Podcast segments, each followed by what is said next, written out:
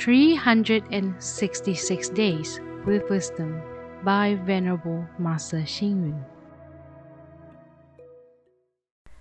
September 3rd. Realization begins from a change in concept and leads to transformation in the quality of life. Confirmation begins from personal experience in cultivation and results in the fusion of the heart and the Buddha nature. In this world, some people eat, drink, and are merry. That is their preference in life. Some chase after wealth and position in a quest for the quality of life.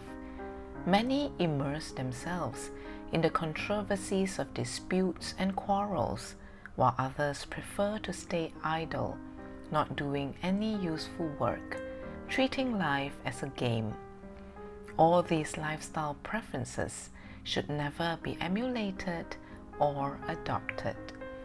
If you have time, you should spend half an hour in quiet meditation daily.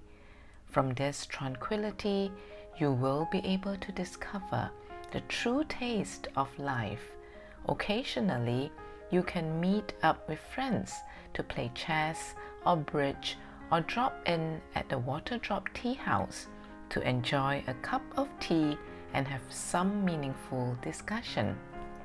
You may visit the art galleries, museums, join a reading club or a Dharma sharing class, recite a poem, sing a song, recite a prayer, and listen to the ringing of the bells of an old temple.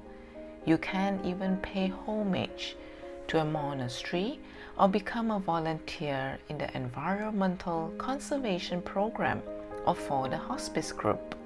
All these can enhance the quality of life. Organizing occasional outings to the countryside with a few friends can also enhance the quality of our lives, especially when we immerse ourselves in our occupation or in the natural environment. Just like a flower, bringing joy to others, like the mountain and rivers for others to play in, like a bridge providing links like a tree providing shade, like a spring allowing others to quench their thirst. We should be able to enhance the value of our own lives. This is what we should seek in the quest for quality of life. Read, reflect, and act. The quality of life of a person should encompass art, community service, leisure, and exercise. Please tune in, same time tomorrow as we meet on air.